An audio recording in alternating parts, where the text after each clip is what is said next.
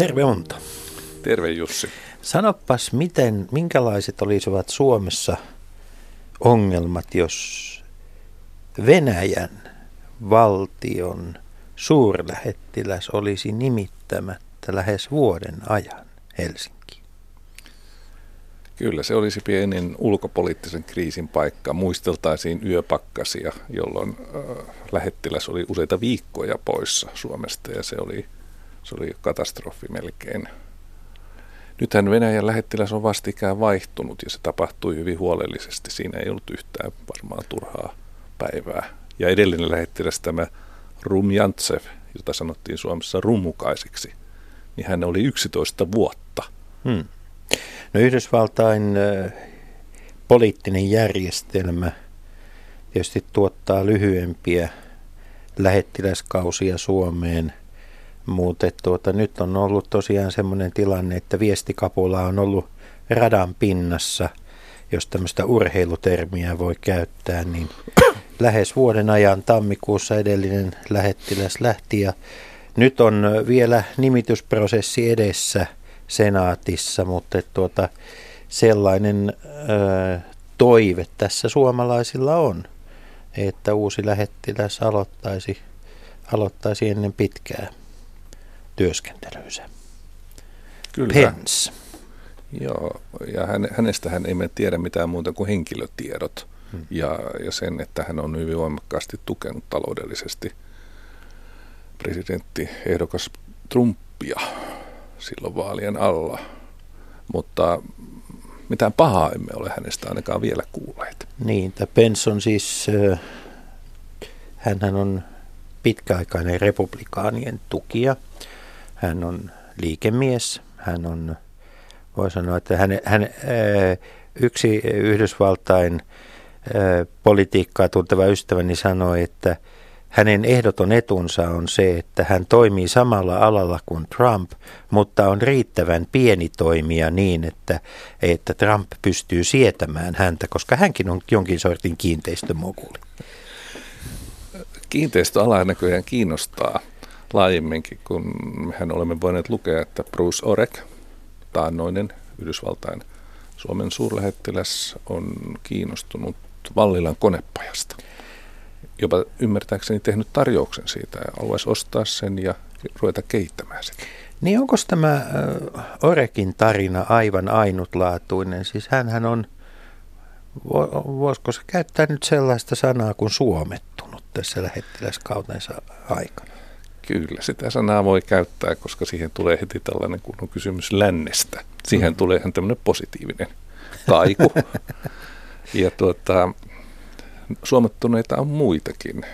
Eli 70-luvulla täällä oli semmoinen rehevä liikemies myös, Mark Ostad, suurlähettiläänä ja hän ystävystyy Urho Kekkosen ja suomalaisten suur, suurimpien yritysten johtajien kanssa hyvin voimallisesti. Ja, ja sitten vuonna 1976, kun Kekkonen teki valtionvierailu Yhdysvaltoihin – ja siellä käytiin viralliset keskustelut, niin Ostad oli mukana niissä keskusteluissa ja keskusteltiin jäänmurtajien ostamisesta Yhdysvaltoihin, suomalaisten jäänmurtajien ostamisesta Yhdysvaltoihin ja keskustelun loppupuolella ulkoministeri Henry Kissinger menetti hermonsa. Hän totesi, että tämä on nyt väärin, että kun heidän suurlähettiläänsä näyttää olevan suomalaisten myyntituki. Niin, no Bruce Tämä oli kirjattu niin. viralliseen raporttiin. Kyllä. No, no Bruce Orek on, on, on toki, hän on siis sillä tavalla poikkeuksellinen henkilö, että hän on jäänyt, jäänyt Suomeen lähettiläskautensa jälkeen. Ää, ää, lähettiläs Pensi, jos hänet tähän, tähän, tuota, tähän tehtävään nimetään, niin hän on ollut varsin voimakkaasti myös, niin kuin kaikki tämän, tämän tuota, itäisen Yhdysvaltojen suurkaupunkien rakentajat, niin hän on hyvin voimakkaasti keskittynyt tämmöiseen ää, ekologisesti tehokkaiden rakennuskokonaisuuksien rakentamiseen yhtiönsä kanssa. Se on siellä ainoa mahdollisuus, jos aikoo menestyä. en, en kutsuisi häntä mitenkään siinä, siinä nyt tämmöiseksi niin kuin edelläkävijäksi, mutta tuota, on mielenkiintoista nähdä, minkälaisia ovia hän on sitten mahdollisesti suomalaiselle rakennusteollisuuteen liittyvälle, liittyvälle tuota teknologialle avaamassa maailmalla. Toivotaan, että hänkin jossain määrin suomettuisi. Sitä toivomme.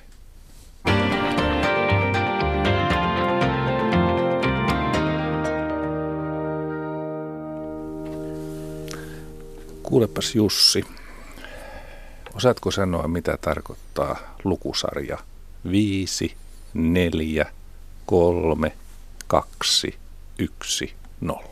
Tämä taitaa liittyä joko avaruustieteisiin tai uuden vuoden viettämiseen. Ei, ei se ei suoranaisesti liity niistä kumpaankaan asiaan, vaan se, on, se liittyy suomalaiseen alkoholipolitiikkaan. 75 vuoden takaa 5. huhtikuuta 1932 kello 10 alkot avautuivat 13 vuoden kuivan kauden jälkeen. Mä olen monta kertaa miettinyt, että oliko ne liikkeet sillä paikallaan sen 13 vuotta suljettuina vai, vai tuliko niihin liiketiloihin jotain muuta siksi aikaa, mutta tämä on asia, joka täytyy selvittää. Joo, tämä, tätä en tiedä, mutta epäilen, että ne eivät olleet paikoillaan, koska mm. kyllähän sen 13 vuoden aikanakin kauppa kävi, mutta se kävi ihan muualla kuin liiketiloissa. Niin. Mutta tänään, arvoisat radion kuulijat, kyselemme, onko tietoa, ja vastaajina on, ovat tuota, kansanedustajat Sari Raassina ja Antero Vartija. Tervetuloa lähetykseen. Kiitoksia. Kiitos. Niin. Tämä historia on mielenkiintoista. Ja kun ryhdyimme Jussin kanssa valmistautumaan tähän, tähän ohjelmaan, niin otin luettavakseni Alkon historian, jonka on kirjoittanut professori Martti Häikiö. Ja sieltä paitsi tuota kieltolain päättymistä – tarkasteli myös 50 vuoden takaisia tapahtumia. Eli tasan 50 vuotta sitten, jolloin Suomi valmistautui itsenäisyyden 50-vuotisjuhliin, niin oli myös toinen suuri asia silloin tapetilla sinä syksynä, eli ryhdyttiin valmistelemaan keskiolutlain säätämistä. Ja kun tutustuin siitä käytyyn keskusteluun, niin se tuntui kummallisen tutulta. Itse asiassa ne puheenvuorot rintamajaot, painotukset, pelot ja toiveet, ne olivat aika lailla samanlaisia kuin nyt käytävässä alkoholilain muutoskeskustelussa. Eli siitä voi päätellä, että tämä, alkoholilain tai alkoholiin liittyvä poliittinen keskustelu, niin se kulkee aika lailla samoja uomiaan. Asetelmat muut, aika muuttuu, mutta asetelmat pysyvät samanlaisina. Ja tuostahan täytyy sanoa vielä se, että sehän lopulta johti sitten siihen, että ensimmäinen ensimmäistä 1969 niin keskiolut tuli kauppoihin. Niin Unto, sinä taidat olla sellaista Suomen ensimmäistä keskiolut sukupolvea. Me muut emme ole olleet nä- sitä näkemässä, mutta taisit olla parhaassa teini-iässä silloin, kun keskiolut vapautui. Joo, kyllä. Mitä se, ihan lyhyesti ennen kuin, ennen kuin päästetään vieraat ääneen, niin mitä se Viitasaarella tarkoitti? No tosiaankin kävin koulua Viitasaarella ja täytin 15 vuotta sitten aika pian tuon, tuon keskiolueen vapautumisen jäl, äh, jälkeen tai avautumisen, kauppojen avautumisen jälkeen, jos näin voi sanoa. Muistan sen, että Viitasaarella niin kuin koko Suomen laajalla maaseudulla se merkitsi aika lailla vallankumouksellista muutosta, koska siihen aikaan alkoja ei vielä ollut maaseudulla.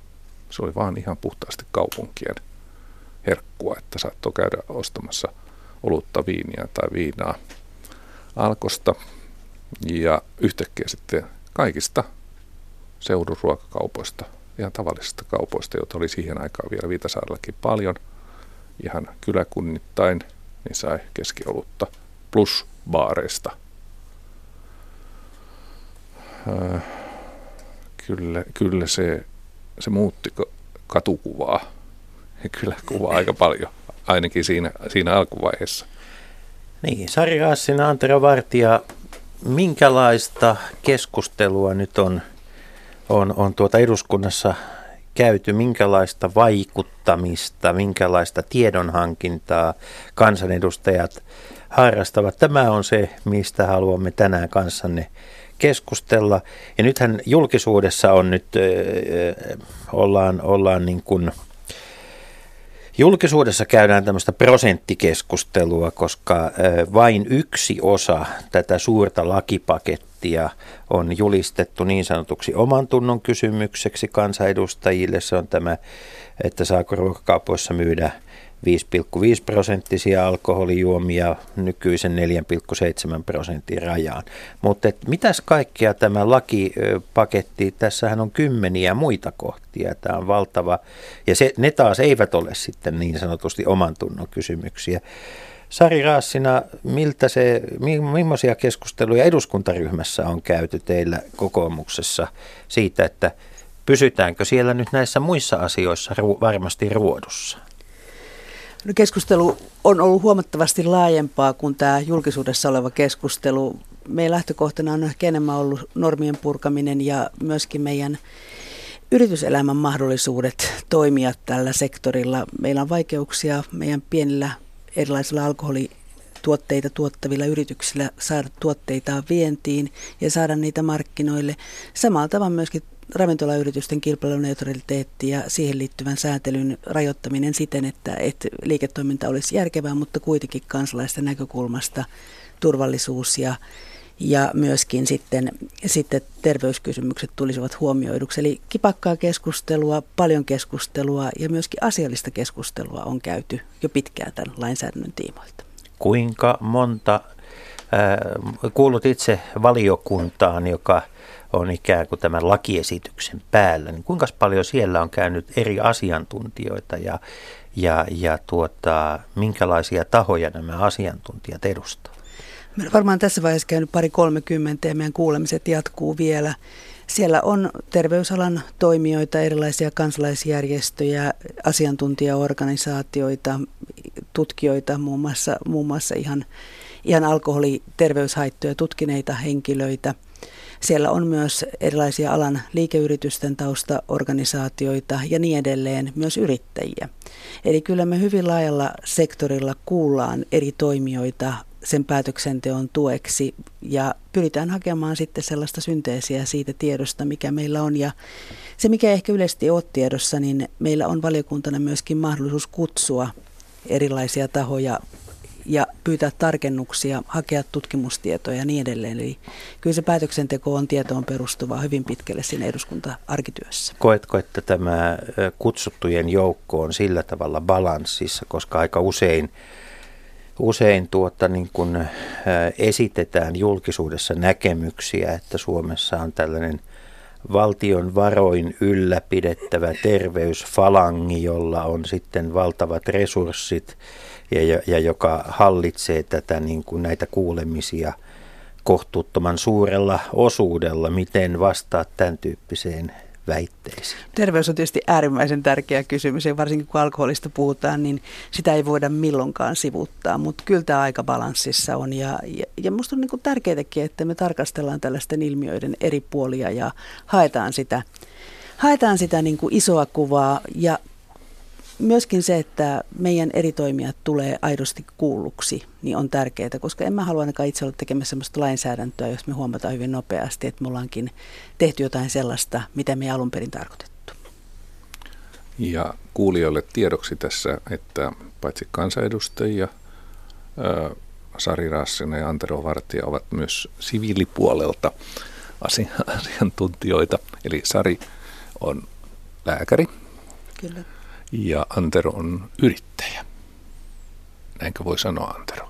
Kyllä, joo. To, to, toiselta ammatiltasi, tai taannoiselta ja nykyiseltäkin ammatilta. No, nykyisinkin yrittäjä, mutta se ei työllistä, että siellä muut tahot hoitaa työtä.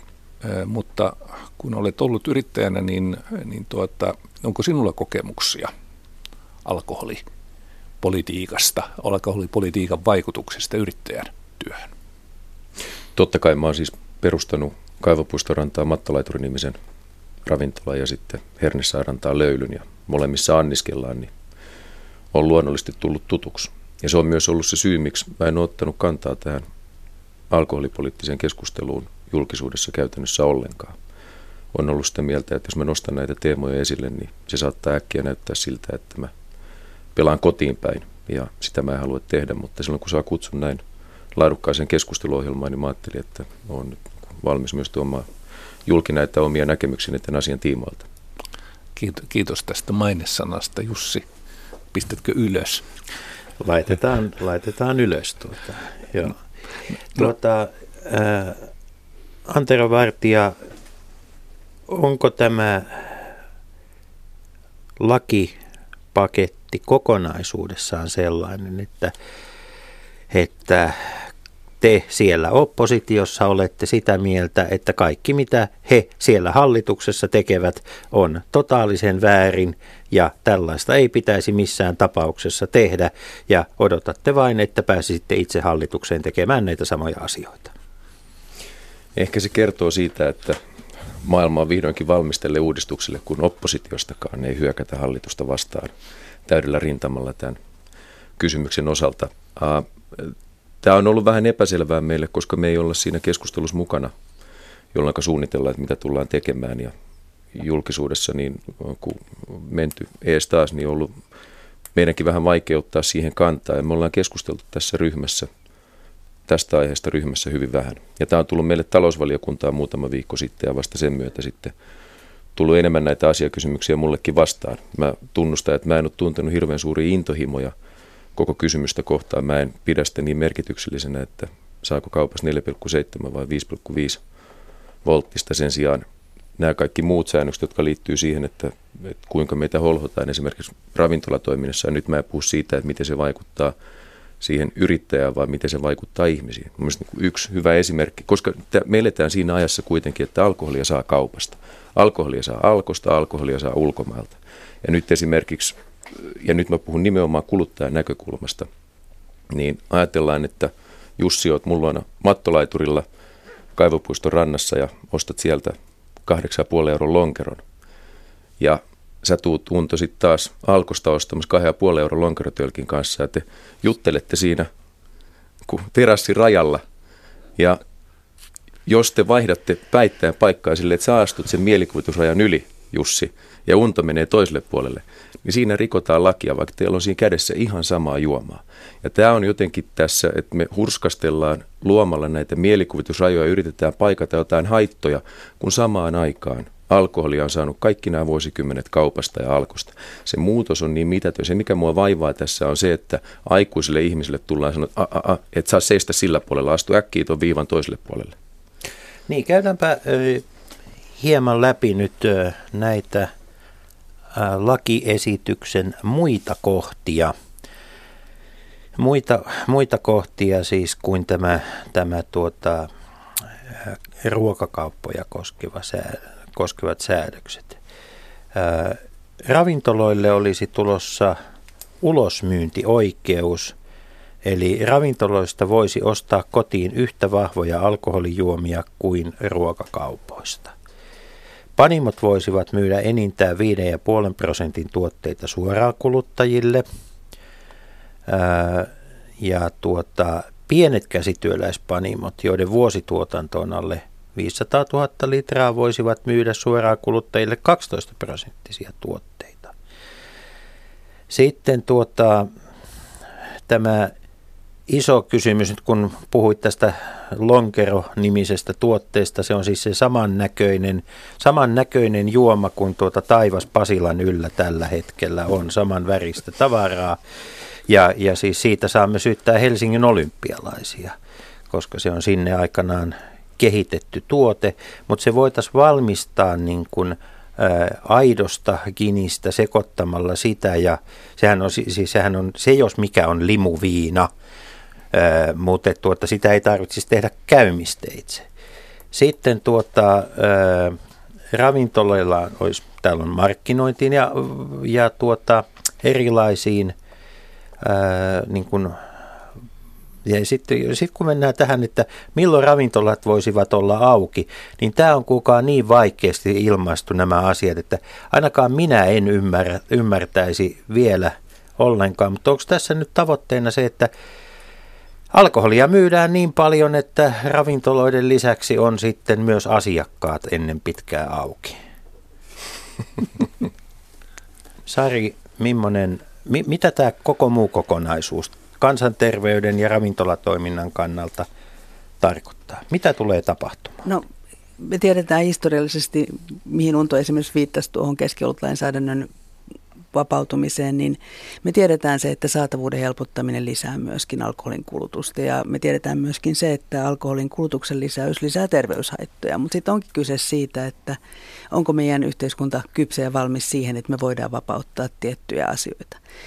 Tämän lainsäädäntöuudistuksen taustalla on se, että normeja haluttiin purkaa, eli helpottaa tavallaan tämmöistä säädöskokoelmaa. Ja valitettavasti täällä edelleenkin tässä lainsäädännössä on erittäin paljon sellaista pientä säätelyä, joka, joka ei oikeastaan, se ei toimi kuluttajan näkökulmasta järkevällä tavalla, se ei toimi yrittäjän näkökulmasta järkevällä tavalla. Enkä mä myöskään usko, että se se toimii niin kuin myöskään tätä alkoholin käyttöä vähentävänä, vähentävänä tekijänä. Ja mä toivon itse sitä, että me päästään vielä valiokuntatasolla korjaamaan joitakin näitä asioita. Tähän liittyy esimerkiksi se, että Suomen kesässä ei ole kovin montaa yötä, jolloin alkoholia voi ravintolan terassilla nauttia. Ja nykyisin lainsäädäntö, tai esityin lainsäädännön perusteella, niin kello yhden jälkeen, 1.30 jälkeen, niin pitää ravintolalla erityislupa siihen, että voi ulkotiloissa tarjota alkoholituotteita. Ja musta tämä on niitä kohtia, että ei tämä taatusti lisää, lisää alkoholin kokonaiskulutusta merkittävästi, vaikka sitten ravintolalla olisi oikeus pitää sitä ulkotilaa auki. Sama koskee esimerkiksi tiettyjen matkailuyrittäjien toimintaa tuolla, tuolla maaseutualueella, missä erilaisia matkailusafareita tehdään. Täällä on paljon tämmöisiä pieniä asioita, joissa edelleenkin pitäisi pystyä vapauttamaan sitä ja helpottamaan normeja. Mutta tämä kuitenkin avaa meille parempia mahdollisuuksia toimia, eli positiiviseen suuntaan ollaan menossa, mutta edelleenkin korjattavaa löytyy. Tota, tämä saatavuuden helpottaminen, niin mä esitin valiokunnassa kysymyksen asiantuntijoille, johon en saanut vastausta, että jos saatavuutta helpotetaan, niin kulutus lisääntyy, niin silloinhan meidän pitäisi voida osoittaa, että mitä lähempänä alkoa ihmiset asuvat, sitä enemmän ne ryyppää. Ja koskaan en ole näin kuullut kuitenkaan olevan. Ja katoin karttaa, että missä juodaan Suomessa eniten, niin näyttää siltä, että eniten alkoja löytyy Lapista. Mutta tota, tämä on erittäin tärkeä asia. Mä korostan sitä, että yrittäjänä mä en ollenkaan huolissani yrittäjien asemasta. Ja nyt esimerkiksi Mara lobbaa voimakkaasti tällä hetkellä. Sitä, Mara eli uh, matkailu, matkailu ja, ja ravintola-alan. Niin, juuri näin.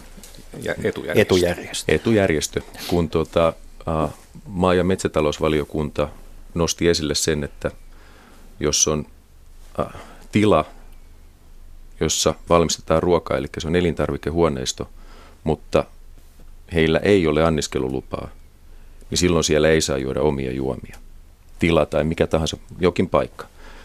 Ja he ovat huolissaan siitä, että se johtaa tilanteeseen, jolloin kilpailu vääristyy ja ihmiset, kun ravintola tarjoaa ruokaa ja ihmiset tuo omat juomansa. Niin se johtaa taas kuluttajan kannalta ihan täysin järjettömyyksiin, jos, jos tämmöinen sääntö ylläpidetään, koska jos on joku paikka, kuvitellaan, että on vaikka kartano, jossa järjestetään häät, ja siellä ei ole keittiötä, joka valmistaa ruokaa, vaan me tilataan se catering-palvelun ulkopuolelta. Ei mitään ongelmaa. Alkoholia saa juoda samalla kun syödään. Mutta jos siellä on keittiö, eli se määritellään elintarvikehuoneistossa, mutta niillä ei ole anniskelulupaa, niin siinä vaiheessa – hääseurue ei saa juoda alkoholia paikan päällä, vaan täytyy kävellä sen tontin ulkopuolelle kilistelemään niitä hääsampanjoita. Ja tämän kaltaisten rajoitteiden tekeminen protektionistisessa mielessä, koska Marahan haluaa, että, että ihmiset olisi mahdollisimman paljon ravintoloissa, mutta kun se on kuluttajien ja ihmisten kannalta pelleilyä, että me ajetaan tämmöisiä sääntöjä, niin ei semmoista lainsäädäntöä tule myöskään tehdä, jonka noudattaminen on hölmöä.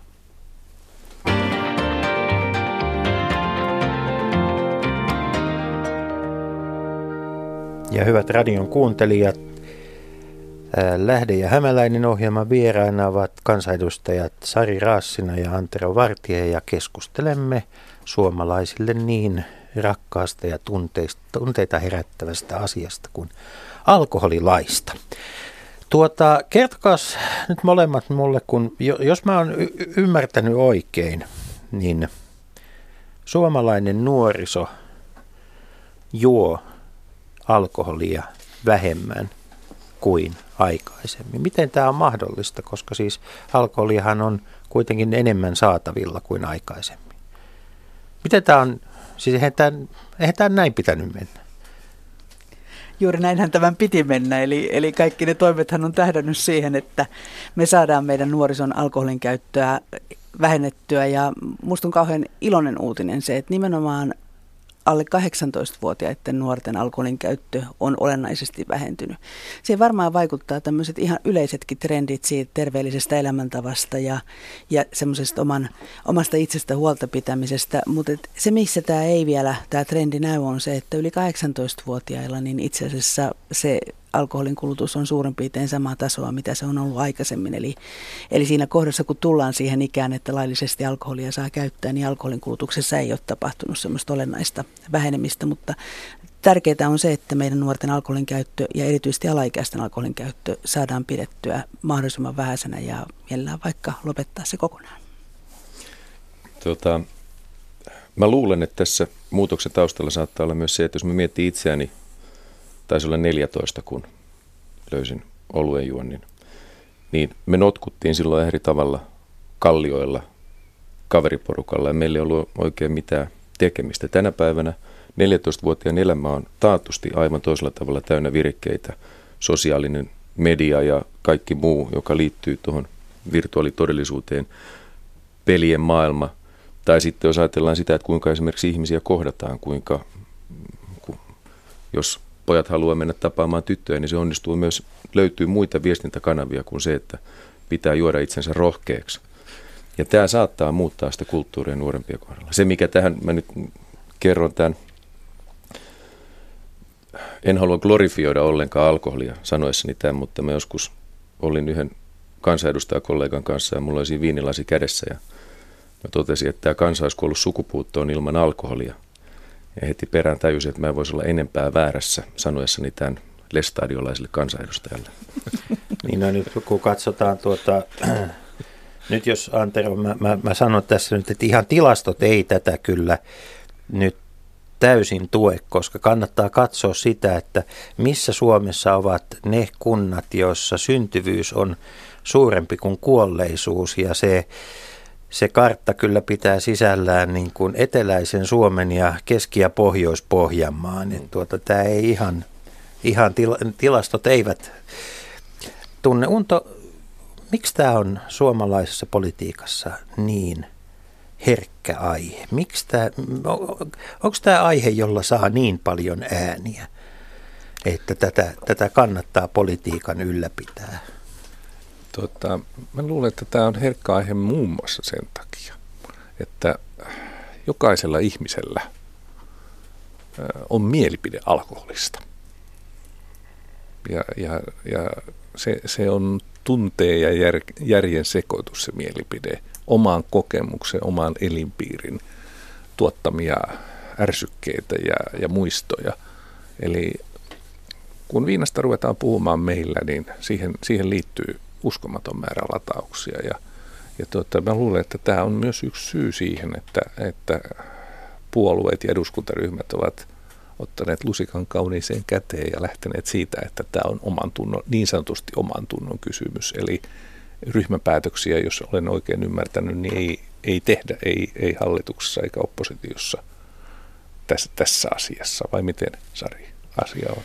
No sanotaan, että totta kai kun on isosta lakikokonaisuudesta kysymys, niin kyllähän meidän täytyy tietää nimenomaan näiden isojen linjakysymysten osalta se, kuinka hallituspuolueessa äänestetään. Mutta sitten kyse on esimerkiksi tästä prosentista ja se on sitten vähän eri, eri asia kuin tämä lainsäädännön kokonaisuus. Ja sen takia minusta on tosiaan, niin kuin aluksikin sanoin, niin on aika surullista se, että, että me keskitytään tähän, tähän, että mitä sieltä ruokakaupasta pystyy ostamaan ja kuinka paljon.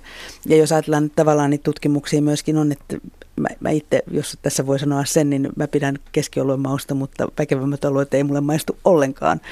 Ja tätä tukee myöskin se, että on tutkittu sitä, että noin 13 prosenttia ainoastaan kuluttajista, jotka ostaa alkoholia marketista tai lähikaupasta, niin muuttaisivat omaa ostokäyttäytymistään, jos nelos oluen vahvusta olutta olisi saatavissa sieltä myöskin. Et, et siinä mielessä mä en usko, että tämä niin kuin dramaattisesti muuttaisi ihmisten käyttäytymistä, jos sitä väkevämpää alkoholijuomaa olisi saatavissa sieltä marketista, mutta kyse on meillä periaatteesta.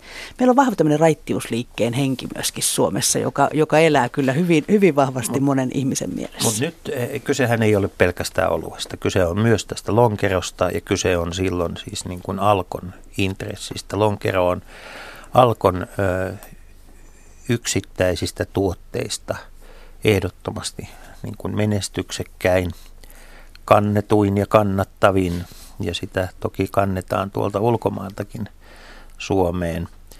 Mutta tuota, kuinka paljon Antero tässä on kyse siitä, että on, on sitten Alkon intressit myös kansanedustajien vaalittavana. Onko tässä nyt kyse siitä, että kruunun jalokivestä pidetään huolta, parempaa huolta kuin vapaudesta?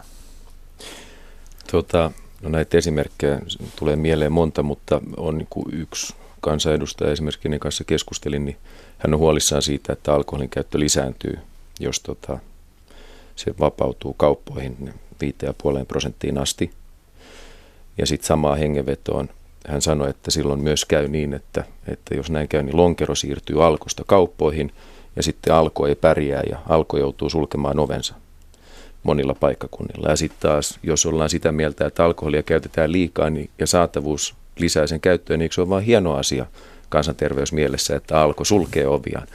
Et tämmöisiä eriskummallisia ristiriitoja sieltä löytyy, mutta osaltaan varmaan on, mutta mä luulen, että tuota paisutellaan ihmisten huoli ihmisten terveydestä on todellinen – ja alkoholiin liittyy ongelmia. Mutta onko oikea tapa säädellä sitä sillä, että me rajoitetaan sen myyntiä kaupoissa tai esimerkiksi ravintoloilla on näitä sääntöjä, että tuplien myynti on esimerkiksi kiellettyä, mutta tilaat yhden juotsen, tämä nyt onneksi muuttuu, jos olet maksanut ja sitten saat ostaa heti perään toisen, mutta jos ostat ne kaksi kerralla itsellesi, niin se on sitten taas kansantermin kanssa. Tämä meidän nykyinen lainsäädäntö ja valitettavasti tulevakin on mun mielestä edelleen täynnä hurskastelua, joka ei johda siihen, että me tosiasiassa vähennetään alkoholin käyttöä. Se, mitä mä kannatan itse, on se, että me nostetaan alkoholin verotusta, koska se on oikea tapa. Jos me halutaan rajoittaa sitä, että sitä kysyntää ei yhtä paljon, niin meidän kannattaa verotuksella – ohjata sitä kulutuskäyttäytymistä. Ja tällä hetkellä mun nähdäkseni väkevät on liian edullisia. Viineä verotetaan liikaa, oluesta mä en osaa sanoa, mutta joka tapauksessa niin meidän kannattaa kuitenkin pysyä siellä miedoissa ja ohjata tällä sekä sitä kulutusta, mutta myös saada niitä verotuloja sieltä, jolla me sitten taas pidetään ihmisten terveydestä huolta. Mutta tässäkin täytyy tunnistaa se reunaehto, että jos me nostetaan verotusta liikaa, niin alkoholia ostetaan enemmän ulkomailta, joka on sitten taas vaikeammin hallittavissa oleva asia, plus että me menetetään ne verotulot siinä samalla. Mä olen Antaron kanssa tässä siis ihan, ihan tismalleen samaa mieltä, että, että verotusta voitaisiin voitais nostaa ja meidän täytyy aika herkällä korvalla seurata ja kuunnella tuota Viron ja meidän muiden lähialueiden veropolitiikan kehitystä. Ja tämä on kuitenkin semmoinen asia, että suomalainen kansallinen tapa nyt yrittää löytää sitä alkoholia mahdollisimman edullisesti, niin pitää paikkansa. Ja, ja siinä mielessä tämä tuonti on kysymys, mutta sitäkin on ehkä jonkin verran liioteltu. Ja mä itse toivoisin sitä, että me päästäisiin veropolitiikassa myöskin siihen haitta-ajatteluun, jolloin mietojen alkoholijuomien verotuksen pitäisi olla kevyempää kuin väkevien. Ja, ja tämä on iso kysymys. Meillähän on myöskin hyväksyttynä alkoholilain tai alkoholiverotuksen lisääminen ja kyllä se hyvin pitkälle on sidoksissa myöskin tuohon, että miten eduskunta sitten päättää tuon vähittäiskaupassa myytävän alkoholiprosentin, että onko sinne lain uudistuksessa järkeä vai ei. Tuota, otan kiinni tuosta vero, veroratkaisusta, eli meillähän on lähimuistissa sellainen todella iso muutos verotukseen, alkoholiverotukseen, ja se on vuodelta 2004, jolloin tehtiin raju päätös. 33 prosenttia laskettiin alkoholiveroa yhdellä kertaa. Ja syynä oli se, että Viro liittyy silloin Euroopan unionin jäseneksi ja silloin maan poliittisessa johdossa arvioitiin, että Viro vetovoima on niin voimakas, että jotta tämä homma pysyy hanskassa, niin täytyy laskea voimakkaasti veroja, alkoholihintaa ja, ja tuota, se taisi olla aika lailla niin terveyden, kansanterveyden kannalta väärä päätös. Ainakin sitä ryhdyttiin nopeasti, kun Sari mainitsit tuossa äsken, että päätöksiä mahdollisesti joudutaan korjaamaan tai, tai miettimään sitten uudestaan tätäkin päätöstä, joka nyt on tulossa. Jos haitat, haitat tuota kasvavat, niin silloinhan aika nopeasti sitten todettiin, että tästä, tästä ei hyvää seurannut, tästä näin voimakkaasta viinahinnan laskusta ja ilmeisesti viisi kertaa näiden 13 vuoden aikana alkoholiveroa on sitten nostettu. Ja mä luulisin, että se nyt taas alkaa olla suunnilleen niillä tasolla, kun se on ollut silloin ennen vuotta 2004. Eli, eli sehän on yksi säännöstelyn keino, joka on tavallaan poliittisella puolella käytössä. Ja, ja se on, se on tuota, tällainen työkalu. Mutta Sari, sä olet lääkäri, kansanedustaja ja kansanedustajia, lääkärikansanedustajia on muitakin, teitä on kuusi eduskunnassa – Minkälainen yhteistoiminta teillä on tämän asian tiimoilta? No totta kai me keskustellaan ja, ja tietysti meitä yhdistää semmoinen tietty ammatillinen identiteetti, mutta kyllä me poliittisesti ja ehkä niin kuin sit tulokulmasta näihin asioihin ollaan, ollaan kutakuinkin jakautuneita ja, ja me jokainen katsotaan sitä vähän se myöskin sen meidän oman sekä puolueen, mutta myöskin tämmöisen ehkä, miten mä sanoisin, uskonnollisen maailmankatsomustaustan kautta eri, eri arvoja painottaen ja ei meillä semmoista mitään lääkäripuoluetta tämän alkoholi, alkoholiasian kanssa ole. Ja huomasin, että maaseudun tulevaisuudessa lääkärikansanedustaja professori Pekka Puska kirjoitti tällä viikolla tämmöisen hyvin tiukan kirjoituksen ja siteeraan nyt Pekka Puskaa. Hän kirjoittaa näin, että jos tämä hallituksen alkoholiesitys hyväksyttäisiin, niin hän sanoi näin. Vaikutukset olisivat kaikissa suhteissa vastoin nykyhallituksen tavoitteita. Sote-säästöt syötäisiin. Niukkoja poliisivoimia sidottaisiin yhä enemmän alkoholiongelmiin. Terveysminot kasvaisivat. Työn tuottavuus vaarantuisi. Ja haittoja tulisi vielä kouluoloihinkin. Mitäs tähän vastaat? Se on on jämäkkää puhetta tutkijalta, jolla on kieltämättä tutkimustiedon tiedon pohjalta, pohjalta vankka, vankka asiantuntijuus, mutta kyllä mä kuitenkin katson, että nämä muutokset, mitä tässä tehdään, on sen verran pieniä, että sitä niin kuin dramaattista tulevaisuuden kuvaa mä en haluaisi tämän lainsäädännön pohjalta maalata. Mutta se, missä alkoholihaitat näkyy, on selkeästi kyllä meidän erityisryhmät. Eli mä katson, että esimerkiksi meidän vanhusten alkoholin käyttö on sellainen asia, josta mä oon huolissaan. Eli tämä alkoholikulttuurin muutos, mikä on tapahtunut nimenomaan nyt eläkkeelle siirtyvien ikäluokkien sitä vanhempien osalta, niin se näkyy meillä jo esimerkiksi terveydenhuollossa tapaturmina. Ja myöskin siinä, että ikääntyvillä ihmisillä niin se pienempikin alkoholimäärä vaikuttaa dramaattisemmin erityisesti lääkkeiden kanssa yhdessä käytettävissä. Tässä tiedon lisäys on myöskin yksi asia, mitä meidän pitäisi tehdä. Ja myöskin se, että että kyllä semmoinen nollatoleranssi esimerkiksi työpaikoilla on hirveän tärkeä erilaisten työtapaturmien ja muiden osalta. Ja myöskin työterveyshuollon resurssit siinä, että puututaan varhaisesti siihen, että jos nähdään, että ihmisellä on, on alkoholiongelmia. Mä kuitenkin luottaisin ihmiseen tässä asiassa enemmän kuin siihen, että me puhtaasti yhteiskunnan säätelyllä voidaan tämmöisiä haittoja vähentää voimakkaasti kyllä ihminen, jolla varsinkin alkoholismitaipumus on olemassa, niin he valitettavasti sen oman alkoholinsa löytävät. Kohtuukäyttöön kannustaminen on mun mielestä hyvä asia. Niin, tuota, niin mä, monia suomalaisia on hämmästyttänyt se, että miksi nämä Keski-Euroopan kansakunnat eivät ole ryypänneet itseään kuoliaaksi. Miten ne kansakunnat voivat vielä olla olemassa, kun siellä kaupassa on, on siis tarjolla alkoholia – vielä suomalaistaan katsottuna kohtuullisen edulliseen hintaan. Ja, ja tuota, tuossa kun kesällä Italiassa mä oikein siis tein sellaisen kokeen, mä jäin notkumaan, kun ulkona oli niin kamala kuuma, niin jäin notkumaan siihen kaupan, kaupan tuota, ilmastoituihin tiloihin ja katsoin ja, ja siis mä ajattelin, että mä olen nyt tässä niin kauan, että joku ostaa viinaa. Mutta 15 minuuttia siinä kassajono meni ja sitten tuli ensimmäinen nuori herrasmies, jolla oli selkeästi juhlat tulossa. Hän, hän teki siinä niin kuin ison, ison määrä ostoksia, mutta että vaikka ne oli siinä siis nämä alkoholipullot samalla paikalla kuin Suomessa on karkit, niin ei, ei siinä kyllä kauppa kovin kaksisesti käynyt. Miten tämä, mik, mik, miksi me ollaan, ollaanko me nyt erityistapaus jotenkin? Tota, mä kävin Kööpenhaminassa muutama viikko sitten ja kyllä se, että siellä pystyy ostamaan kioskista Jägermasteria 24-7 ja ei ne tanskalaiset meistä kuitenkaan niin paljon eroa.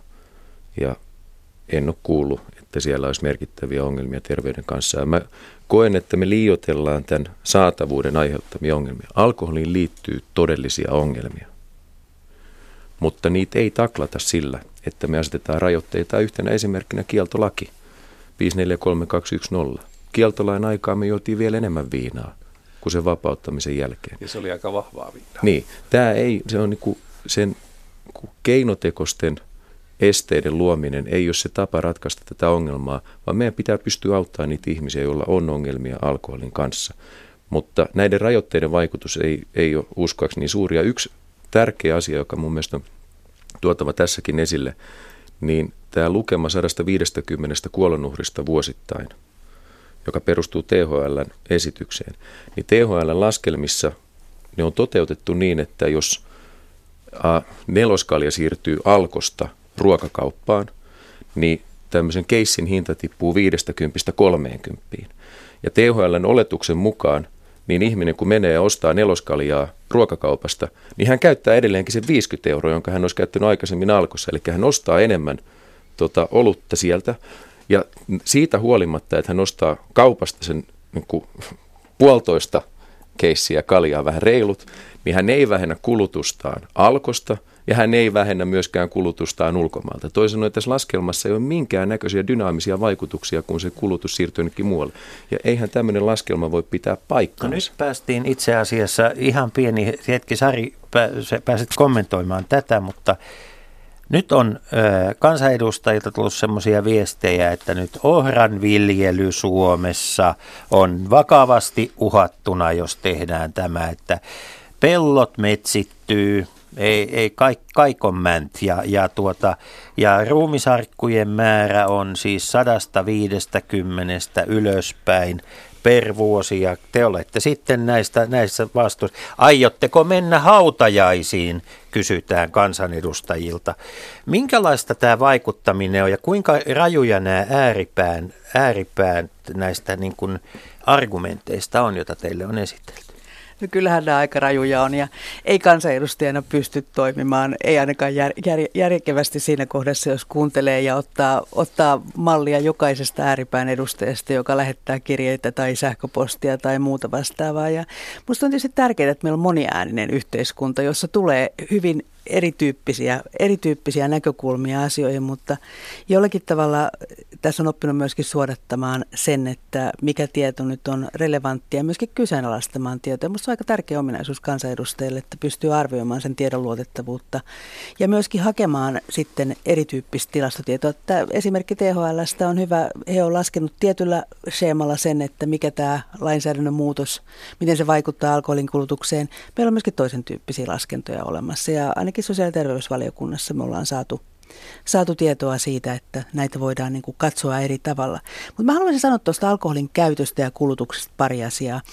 Tässä suomalaisessa kulttuurissa on valitettavasti yksi ero siihen keski-eurooppalaiseen kulttuuriin, joka on meillä tämmöinen perinne, joka edelleenkin näkyy suomalaisessa elokuvassa ja meidän kulttuurissa. Et, et meillä edelleenkin on semmoista humalakusta juomista ja, ja, ja tässäkin meillä on erilaisia kuplia, että meillä on tavallaan sivistynyttä viinialkoholin käyttöä, mutta sitten meillä on edelleenkin sitä perjantai-pullokulttuuria, jossa, jossa juodaan runsaita määriä samanaikaisesti.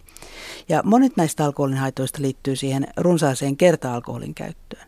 Mutta se, mikä on yhteistä valitettavasti Keski-Euroopassa, missä on korkea alkoholin kokonaiskulutus ja myöskin Suomessa, että esimerkiksi syöpäsairauksissa se alkoholin kokonaiskulutus on se, joka lisää sitä riskiä, eikä se kertakulutus. Ja näitä terveyshaittoja ei kyllä pidä väheksyä ollenkaan. Sama koskee esimerkiksi raskan olevien naisten alkoholin käyttöä ja heidän lastensa tai sikiöiden vaarantumista esimerkiksi alkoholin synnynnäisten haittojen osalta. Et, et kyllä täällä vakavia haittoja on ja niiden taklaamiseksi meidän pitää löytää parempia keinoja, ei pelottelua, vaan ihmisten valistamista. Mulla, mulla olisi kuka ehdotus, kun tämä suomalainen nuoriso tuntuu olevan fiksua ja sitten minä minäkin kuulun yli 50-vuotiaisiin, niin pitäisikö meidän tehdä sellainen, että meillä olisi niin kuin eri lainsäädäntö?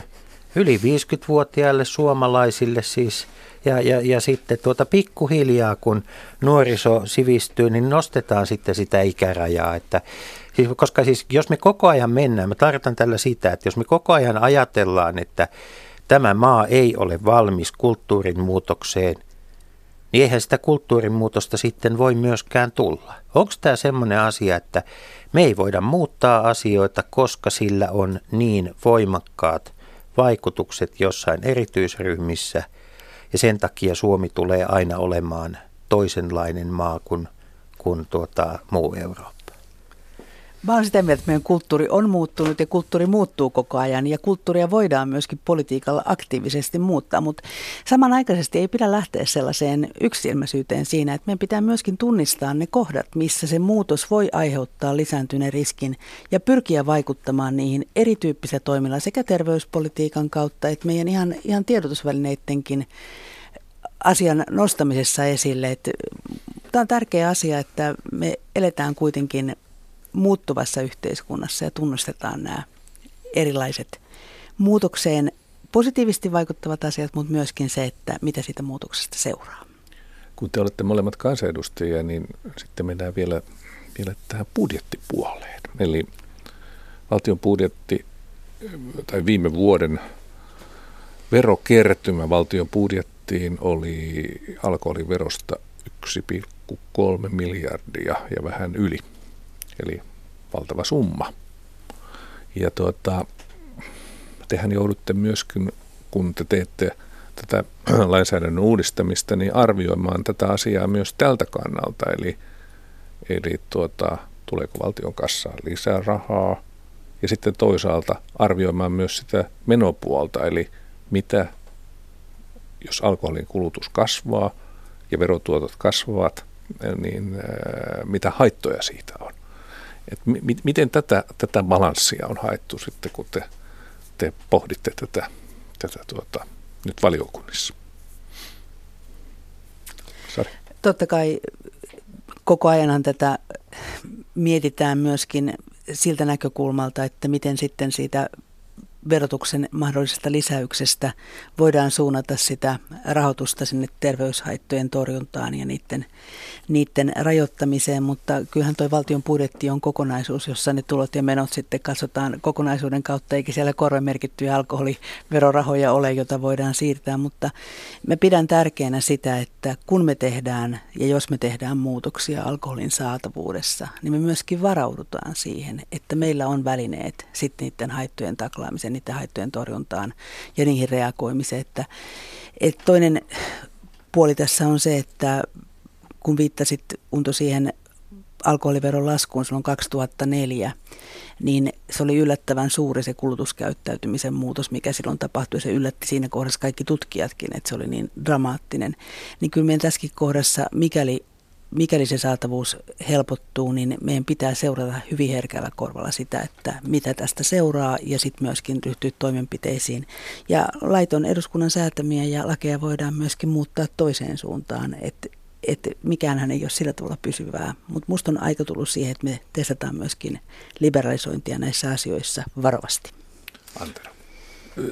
Niin, se saatavuus. Mä oon täysin vakuuttunut siitä, että ihmiset kyllä saa sen viinansa, jos ne sitä haluaa. Se, millä me voidaan ohjata sitä, on sen viinan hinta. Ja sen takia verotus on oikea tapa, mutta ei sitten taas tämän saatavuuden helpottaminen. Mä en näe siinä niin suuria ongelmia. Tähän samaan yhteyteen, kun kytkeytyy kun valtion veropolitiikkaan, mutta myös siihen, että millä tavalla alkoholia kulutetaan, kun on puhuttu paljon siitä, että meillä ravintolassa alkoholin kulutus on vähentynyt huomattavasti ja sitten taas muualla se on suhteessa lisääntynyt. Niin esille tuodaan jatkuvasti se, että anniskelun arvonlisäveroraja tulisi tiputtaa 14 prosenttiin. Ja tässä mä haluan tuoda painokkaasti esille sen ravintolayrittäjänä, että mä vastustan tuota kovaa, johtuen siitä, että se hyöty tulee valumaan pääasiassa yrittäjien taskuun. Jos mä ajattelen esimerkiksi omaa mattolaitteja, jos me myydään 7 euroa olut nyt ja arvonlisäveroraja tippuu 24-14, niin se olut maksaa jatkossakin 7 euroa.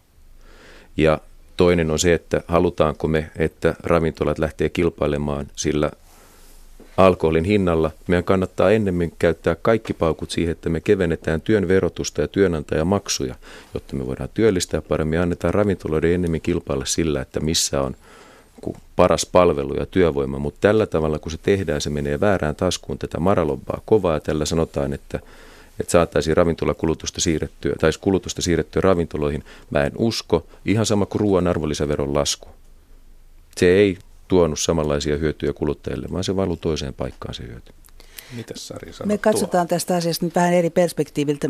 Mä tuun tuolta Itä-Suomesta ja pitkien etäisyyksien haja-asutusalueiden ihmisten arkea seuranneena, niin meillä on meidän muukin palvelutoiminta siellä pienissä kunnissa on heikentynyt tavattomasti. Siellä ei ole ravintoloita, siellä ei ole anniskelupisteitä ja se ruokakauppa on oikeastaan se, joka kitkuttelee siellä.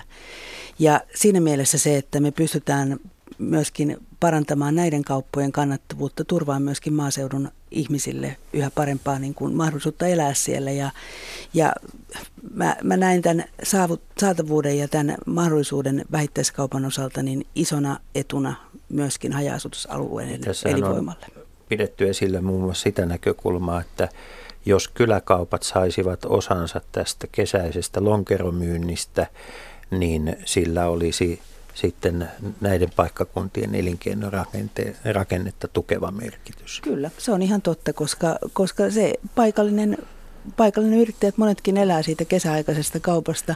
Talvella se kyläraitti on kovin hiljainen siellä Itä-Suomen pienissä kunnissa ja siinä mielessä on tärkeää myöskin katsoa tätä kokonaisuutta. Ihan lyhyesti tässä voi sanoa, että voisimme ihan kahvivoimallakin keskustella tästä aiheesta vaikka kuinka pitkään ja koko ajan tulee uutta kiinnostavaa tietoa siitä molemmille kiitos, mutta tämä on nyt tämän nykyisen eduskunnan ensimmäinen oman tunnon kysymys, äänestys. Teille on annettu vapaat kädet. Mitä se oman tunnon kysymys, mitä se teille ihan lyhyesti tarkoittaa? Mulle se tarkoittaa sitä, että mä joudun aika tarkkaan punnitsemaan ne hyvät ja huonot asiat siinä kysymyksessä ja sitten tekemään sen päätöksen. Kyllä se antaa lisää vastuuta siihen päätöksentekoon ja Sanon suoraan, että tämä ei ole ollut helppo päätös itselle, mihin suuntaan tämän asian kanssa kallistuu. Joko olet ratkaisusi Kyllä. Antero. Meillä vihreissä ei ole puoluekuria. Totta kai monesti tulee äänestäneeksi puolueen mukana, jotta sitten joskus voi yrittää kannustaa muita tulemaan omaa kelkkaan mukaan, jos joku asioita yrittää viedä eteenpäin, mutta tämä ei ole meille mitenkään uutta, että me saadaan ihan itse päättää, että miten me äänestetään. Kiitoksia vierailusta ja hyvää viikonloppua arvoisat suomalaiset. Otetaan se omatunto sekä alkoon, ravintolaan että ruokakauppaan ja kotiin mukaan. Ilman muuta.